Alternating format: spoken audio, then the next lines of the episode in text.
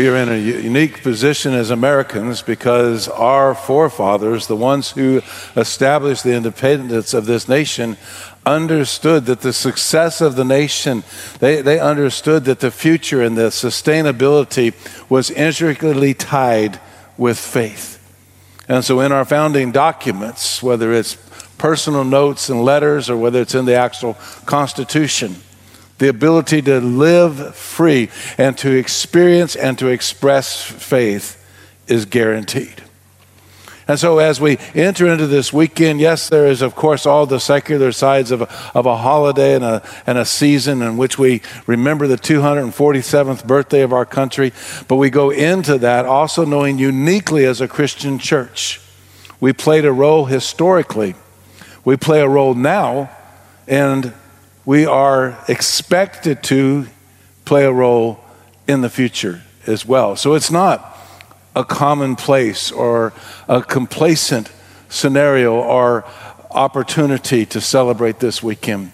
It is intricately tied with who we are and where God has called us, where God has placed us, because just like Queen Esther, He has put us here, and He has put us here in this time, and we embrace that responsibility. And so we've had the opportunity under Pastor Josh's leadership this morning to pray and to think and to reflect on some of that and, and see the beautiful images that remind us of all that we love. And we go to Scripture to give us guidance. And we're going to a historic scripture that is a couple millenniums old, and in that, in that not a couple millenniums, a couple several hundred years old. And we go to that scripture because the nature of scripture being inspired means that it is applicable and it is a solid foundation of guidance for us in this generation. So it's maybe a little bit more difficult to get to. So it's in Second Chronicles. Many are familiar with the verse. We're going to look at chapter 7. We're going to look at verse 14, a very popular verse. We're going to look at it in its context and we're going to understand how God is telling us to pray. Now, one of the great things about Scripture is we have sample prayers throughout all of Scripture. We have the words of people who prayed and people who preached and people who taught so that we can know how to pray. We have multiple examples throughout scripture that tells us not only to pray, but very specifically how to pray. We even have the words of Jesus telling the disciples, this is how you should pray in Second Chronicles chapter 7, the historical context is inseparable to the one verse. Because what has transpired in that first section of Second Chronicles is the events and circumstances of Solomon's reign over Israel. So Solomon is the head over Israel under God's leadership, and he has been doing the things that God had placed on his heart to do many projects beyond description, and we don't have the time to go into all that. It's contained in Second Chronicles because Second Chronicles is a historical account of that period of history. But it's not just a history book. It's not like you're just looking at a document or an essay regarding the history of Israel at this point. It is historical literature inspired divinely by God. It is His Word. And so, in that context, it applies to us today. We may not be in the same situation Solomon was in. Solomon has just completed numerous civic projects. Primary in those civic projects was his own palace. He built a huge palace for himself. And then he picked up what was actually his father's vision, what was King David's vision, and decided to build a place for God because David had come to the conclusion that he shouldn't live in such regal standards and God be ignored. Solomon adapted that vision and it became his vision, and he has just completed building the temple, a house, a place for God to physically dwell. The dedication has taken place. Everything has, everything has happened, and, and God shows up and indwells the temple, and, and everything's just as Solomon dreamed, just as God had inspired. And then, in this indiscriminate period of time that we don't know, God revisits Solomon with the vision in chapter 7. There's just one little verse that transitions and says, after Solomon had done everything that was on his heart, after he had built the palace, after he had built the temple, God visited him in the night. And that's where Second Chronicles chapter 7 verse 14 falls in. Because it's in the midst of that vision where God is giving descriptions on how the land will prosper, how the people will sustain and pro- prosper that God gives a very pointed statement about how the people should pray. And that's where we pick it up. So we're in Second Chronicles chapter 7 verse 14 if you're looking on your bible app you can always switch translations um, and we always teach out of christian standard bible it's the most accurate most solid translation available today. So we always teach out of Christian Standard. You can change your app to that so you can see the exact same words we're looking at as well. Many of you have memorized this verse because it's popular. Many have seen this verse on posters. Many have seen this in advertisements. I can't tell you how many prayer meetings I have been to of every level, every structure, every type, every group of people that has used this as a theme verse. But here's the thing about popularity is sometimes we get so focused on what's popular, we miss some of the key elements. And that's what we're just going to take a few minutes this morning to look at some of the key elements of this instruction God gives to Solomon and ultimately gives to us because it's his inspiration on how we are to pray for our land, how we are to pray for the place we work how we are to pray for our families as we have during the service, how we are to pray for conditions and circumstances and culture, even if it doesn't align with us.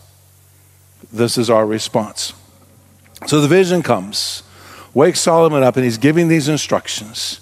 And in verse 13, there's a very poignant statement that God makes If I shut the sky and there is no rain, or if I command the grasshopper to consume the land, or if I send pestilence on my people. This is the conditional clause of the instructions God is about to give regarding the prayer.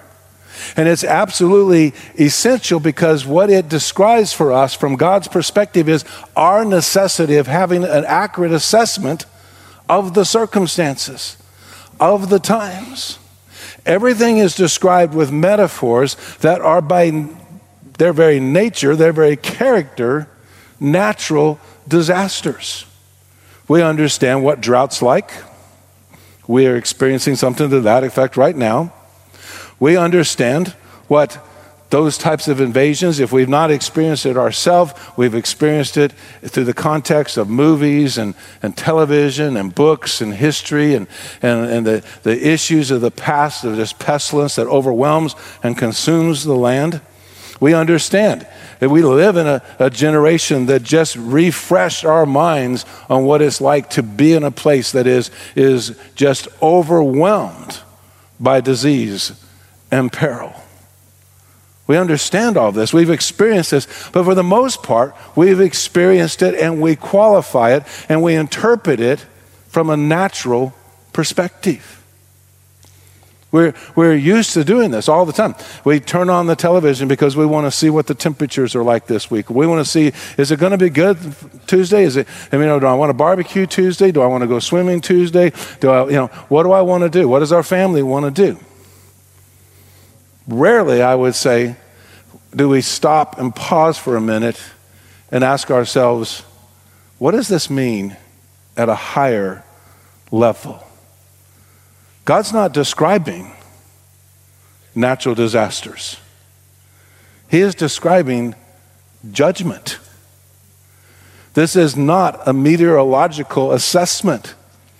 This is not a climate assessment. This is not a scientifically analyzed assessment. The accurate assessment here is there will be a time when God's people so deviate from God's plan that he will have nothing left in his options but to respond with disaster that is by no stretch of the imagination natural, but it is in fact supernatural because it is his judgment. We're not talking about prepping for the end of time in this verse. We're talking about the end of time as we understand it coming because the hearts of the people, the creation on this land, is so far gone that God feels no choice but to discipline in a significant way and get our attention. I mean, one of the saddest parts of the Bible is in Genesis chapter 6. The Bible starts off, Genesis chapter 1. It, it's, I mean, it's just a beautiful picture. God's creating everything, He's putting everything in place, He's creating us. Everything's just absolutely wonderful. By the time we get to chapter 3, those forefathers of who we are in creation, our great, great, great, great, great, great, great, great, great, great, great grandma, our great, great, great, great, great, great, great, however many generations you want to count back to Adam and Eve, have sinned and rebelled against God, and all the beauty of chapter 1 and 2 is now gone. The world becomes an inhospitable, judged place. You didn't sweat yesterday when you were working in your yard because it's hot. You sweat yesterday because sin has ruined the climate. By the way, if you want to send a note to Washington, it wasn't your gas stove that did it. It is our sin. This is a cursed land. And God describes that to Solomon. And so we need an accurate assessment. We can't pray unless we actually understand what's happening. And the accurate assessment is God has said, I will shut the sky. I will command the grasshopper, the locust, to devour.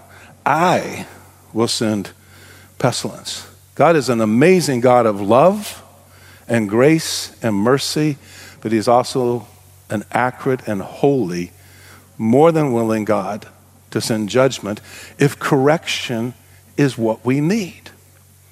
We have to be accurate about it. And the reason we have to be accurate about it is let's be, let's be honest, this is true of every single one of us. I know it's true. We have an amazing ability to live in denial. We have an, an, amazing ability to come up with other explanations for the simple explanation my heart's not right. So I can come up with all kinds of other ways to describe what's taking place and what's happening without addressing the condition of my heart. It needs to be accurate. We need to be accurate, and we need to understand that God's judgment is present because of sin. It is the pitiful state of things, three chapters after Genesis 3 and when we sin, when God comes to the conclusion that he regrets creation. I mean, he says that. I am sorry that I made all of this. And he feels like he has no choice but to give a clean sweep and a clean wipe and after 40 days of not an El Nino, La Nina, or whatever it is, but of 40 days of intentional rain as judgment, the entire earth, except for the inhabitants of the ark, are removed, cleansed, judged. And God counts on that remnant to be able to accurately understand what they've done in order to make the future, again, something you might want to look forward to. You can't deny it. You, you, just can't live with this delusional sense of denying all the time. Oh no, I don't have any responsibility. I haven't done anything. I mean, it is it is the proverbial situation of the kid, and you walk in, and there's chocolate all the way up to the elbows, and there's chocolate all over the face, and you and you look at them, and say, Who did this? What's wrong here? And he can start to get any number of excuses. I don't know. I mean, even animals have the capacity to do this. My family likes to laugh because um, that's one of the way I've always disciplined our dogs and even our cats when they make a mess or do something I'm not happy with. I walk in the room and I go, "Who did this?" And even the dog looks at the cat, or the cat looks at the dog. I mean, the kids are already gone. They're hiding behind the couch. Who did this? Well, guess what? The ba- really bad news this morning is we did. The really good news is there is actually a remedy for it. And part of that is we just have to take responsibility. Look at verse 14. God has said He sends judgment, and His expectation is that His people who bear His name are the ones who are the responsible party. The closest thing to maybe the in just always present ability to deny reality and deny responsibility is to transfer or to project responsibility. If God looked at our nation right now, if He looked at Western culture today and all the just bizarre and unusual and strange things that are taking place, and if God was wanted to, which He could if He wanted to, said, Who did this? I'd say already in your mind, because it just happened to me, so I'm, i feel confident I'm not the only one. We just came up with a list. Oh, well, God, this group did this. Oh, this is because these people. And the church, we're, we're really no better. We can come up with any number of reasons to blame someone else. I mean, how many of us even struggled as we as we walked through the, the points that Josh had created for us and shared with us this morning to think about and to pray for people that we're mad at because we think it's their responsibility. I remember one year for National Day of Prayer, I was asked to pray for media. And I'll just be honest, here's my own projection. You know, I pretty well blame media for just about everything. I mean, I'm not talking just the news, as bad and horrible and inaccurate as they are, but everybody. Everybody who ever thought it was going to be nice and sweet to project an image and an idea that everything perverted and twisted should somehow be normal and that you should enjoy this because that's where real freedom is. You can't tell that to the 30% of those populations that are committing suicide this year that, oh, this is freedom. No, but we've, we've, we've built it that way. So I, I have my own little pet peeves. I have my own little groups I want, I want to blame. Yeah, that's right. Yeah. If God said to me today, James, who did this? I've got my list. I can name them. I can name them by name if I wanted to. But in verse 14, God says, If my people who are New NIV translates it called. Um, CSB is a little bit more accurate in that it's bear my name. Recognizable people of God. If we, we're the responsible party.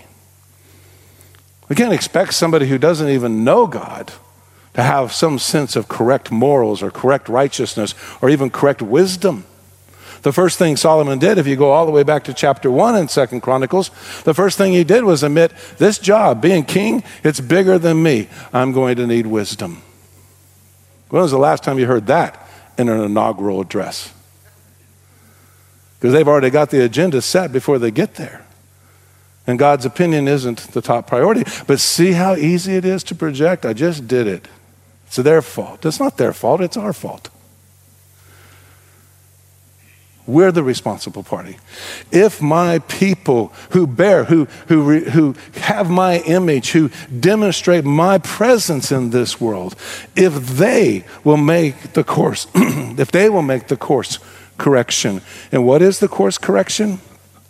In the second part of verse 14, that they would humble themselves, that they would pray, they would seek his face, and they would turn from their evil ways.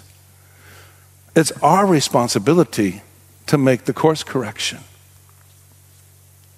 It, it's, it's you, it's me, it's our children. We're the ones. We're the ones that need to step into this instruction from God where He says, This is what happens. I am judging you. You're clearly outside of my will. You're clearly outside of my intention, and it's not going to be a good experience. And so I am bringing discipline in order to help motivate you, in order to help guide you the way all proper discipline is administrated. I'm going to bring discipline. You're going to accept responsibility because you are my people, and then I'm going to ask you to humble yourself. I'm going to ask you to pray. I'm going to ask you to seek my face. I'm going to ask you to turn from our evil ways. I am going to ask you to repent. And that's all repentance is. It's not a big, horrible, meaningless word. It actually is common sense. We do it all the time. It's that simple U turn in life when I recognize I am headed the wrong way. And the only way out of it, the only way I can extricate myself out of this, the only way I can get to the right direction is to stop, pause, recognize it, and turn back around. But it's our responsibility, it's the church's. I dare say many of those prayer meetings, and I, when I say I've been in lots of these, I mean lots. I'm talking hundreds of these, and sometimes and many times in leadership roles. And I've heard so many Christians pray, if only the president would repent. I agree with that sentiment. If only this star, if only this celebrity would repent. And I agree with that sentiment. Because it's so much easier to wonder when they're going to repent than to stop and say, When am I going to repent? I have my evil ways. I have my wrong decisions. I have my wrong directions. I have my disregard for God's will. He wants his people to change. He wants his people to humble themselves. He wants his people to pray. He wants his people to seek his face.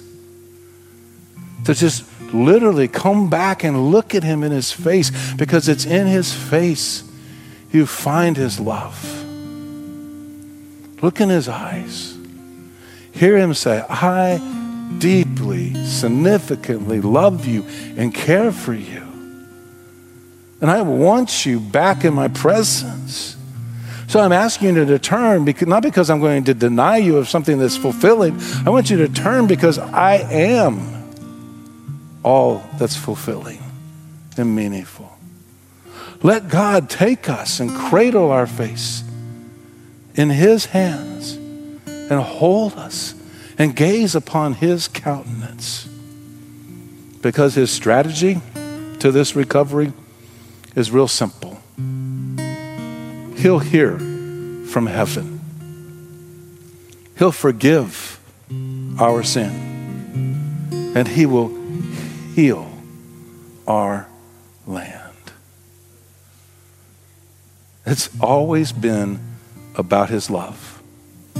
And it's always been about His desire to know us and so, regardless of any decision any one of us has ever made that is contrary to the character and the nature and the personality, the holiness of God, He just wants us back. I've run and I've run and I've run, and He just keeps waiting and He just keeps looking and He just keeps inviting. And even His groups, even as systems and organizations within a group of people, we keep running. And He just wants us back. He just wants to look at us and say, I love you. I'm not missing self worth because you're confused. You're not missing security because you don't have enough money. You're, you're not missing hope because you don't see a way out. You're missing because you don't know Him. And you stop and you humble yourself and you pray and you seek His face and, and you're willing to turn. And He hears and He forgives and He heals. The very last part of verse 15 says, My eyes will be open and my ears attentive to the prayer from this place. Frustrates my daughter to no end.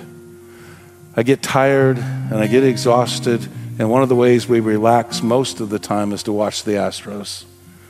Not so much last night, maybe better this afternoon. And I get thinking about everything, and I kind of just zone off into my own world, and then I'll hear her voice say to me, Dad, you're not listening to me. And the honest truth is, she's right. I'm thinking about other things and other other things that need to be done. There's any number of things. Sometimes I'm just not even thinking. I'm just, just out. No one ever in the history of the world has ever looked God in the face and said, You're not listening, and be right. We may have done it, but He's always been listening. Sometimes we just don't recognize it. That's why He's God. That's why we trust Him. He promises. This is His promise. My eyes will be open and my ears attentive to the prayer from this place.